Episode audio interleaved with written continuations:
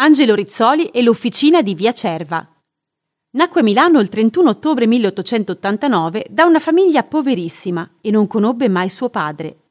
La madre lo mise dapprima alla scuola elementare di Via Santo Spirito, tra i bambini ricchi, con questi però non riusciva a legare. Poi, maturati i requisiti d'età, venne preso a otto anni nel 1897 in quella piccola Harvard milanese degli orfani, i Martinit, sito a Porta Vittoria. Conseguita la licenza elementare, fu avviato a 11 anni al mestiere di operaio tipografo. Dopo aver trovato vari impieghi, nel 1909 avviò con un socio, Pietro Pizio, una modestissima officina in via Cerva.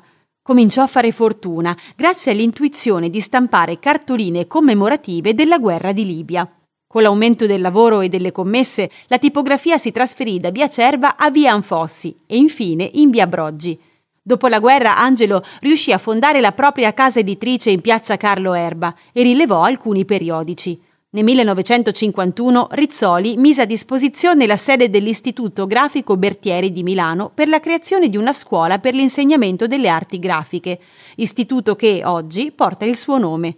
Nel 1960 l'editore trasferì tutte le attività in un nuovo grande stabilimento editoriale in via Civitavecchia, l'odierna via Angelo Rizzoli, in zona Cascina Gobba.